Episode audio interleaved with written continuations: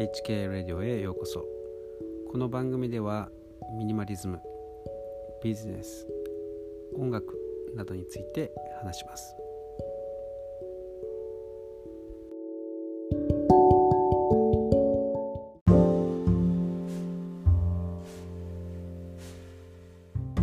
今年ですね2019年はあまあしばらく何年かですね続けてきたミニマリズム、え、をある程度ですねこうまあうん総括するような感じがしました、えー、そしてその中で、えデジタルミニマリズムというものをですね、え、ちょっと実践してみて、えそしてそれがですねやはり他の、まあ、いわゆるミニマリズム、えー、と同様にですねあのリミットすればするほどその残されたデジタルのですねデジタルライフの、まあ、質というかそうですね価値というものが相対的に上がるということを実感できたので経験できたのでなるほど、制限すればするほど、まあ、まあ、究極究極的に制限すればいいというかそういう話ではないんですけれどあのやはり自分に制限を設けることによって、えー、自分の能力とかですね才能を、うん、へたらせることなくそうですねあの低下させることなくそのもののですね恩恵に預かることができるということなんですね。なので、えー、その先の先に行き着くところはやっぱりストイシズムかなというふうに、えー、思います。でストイシズムやっぱりですねこうストイックな生き方というのは、うんと、今のその便利主義みたいなとこですねあとテクノロジー、えー、市場主義みたいなそういう感じの風潮の中でですねやっぱりちょっとこうあんまりうん古いなってていうふうにですね精神論家みたいなですねそういう感じに取られるかもしれません、えー、しかし、えー、まあテクノロジーとかですね、まあ、便利、えー、主義、えー、みたいなところにずっと使ってしまうとですね本当に病気になってしまうと思うんですね。精神また肉体も病気になってしまう。それはもう自分がよくわかるわかるんですねどんどん弱くなっていく弱体化していくっていうのがですね、えー、分かるのでまあ本当に、えー、あれですよねあのなんだシリコンバリーのですね連中の言うことああいう文化に染まってしまうとまあダメだってことですね。まあ、そのことを本当に、えー、この1年で、うん、総括するとそんな感じですね。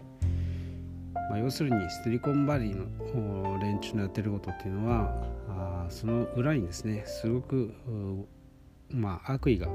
隠されていることがあるわけですね。まあ、みんながそうとは言いませんけれどもでも、まあ、実際にですね本当に、うんとまあ、人間のそのこれまでの営みとかですね全く否定するようなそういうテクノロジーがこれまでの世界をですね一新するんだみたいなですね、まあ、そういう、えー、感じなんですよね。全然これまでのですね、えー、文化とか、まあ、人間の判断基準という、えー、まあコンテストですね、コンテキストですね。コンテキストです。すません。コンテキストですね。文脈とかそういったものですね。あのー、あんまり考えないんですよねなのでその山積みになったデータさえあればそれが全てを分析してくれて解決してくれると、まあ、そういうふうにですね、えー、考えているわけですけれども、まあ、それは本当にあんまりにも短絡的すぎて、えー、本当に、まあ、人間の本質というかですね捉えきってないんですよね。でまああ僕の、まあ、職業柄というか えっとですねあの通訳のマシンがありますよね。通訳してくれる。えー、自分で日本語で喋ると特定のですね言語に、えー、それを通訳してくれてマシンがですね喋ってくれる。ああの何ていう、えー、マシンか忘れましたけどあれもですねやっぱり、えー、あのその都度その都度シンプルなですね言葉で、えー、話してあげないとちゃんと訳せないんですよね。まだそういう機能ぐらいしか備わってないわけです。何が言いたいのかと言いますとまあ、相手、えー国えー、国籍の違う相手、えー、言語の違う相手と話していてでその文脈の中でですね、えー、話を成り立たせようとして、えー、あのなんとかがとかですねあのそういう話をですね、えー、訳そうとしてもなかなか訳せないですね。えー、よく話をする中で会話をする中で、リピートをリピートさせないように、まあ、同じ言葉をですね繰り返し使わないように、えーまあ、同じことを何度も言うことを、まあ、避けるように、えー、話しますよね。なのであれとかああのとか、えー、あの話とかですね、まあ、そそんな感じの、まあ、さっき言ったとかですね、まあ、そういう感じの伝え方っていうかですねフレーズが増えるわけですけれどもでもそうやって話してしまうとコンピューターはですねその文脈というものを捉えて、えー、話すことができないですよね。何が言いたいかというと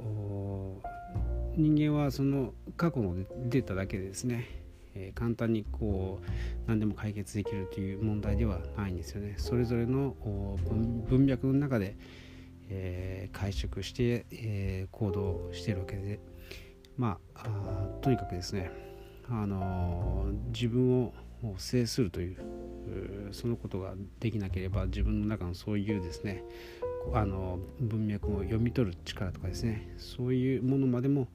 廃れていってしまうんじゃないかと思うわけです。ということで、えーまあ、2020年はですね、まあ、僕の中では、えーストイシズムに、え、走っていきそうな向かっていきそうなあそういうことをですね。予感しています。まあ冷水シャワーもやってますしね、えー、時々走ったりもしてますし。なんかだんだん自分をですねこう自分に負荷をかけていく。そんな予感がしています。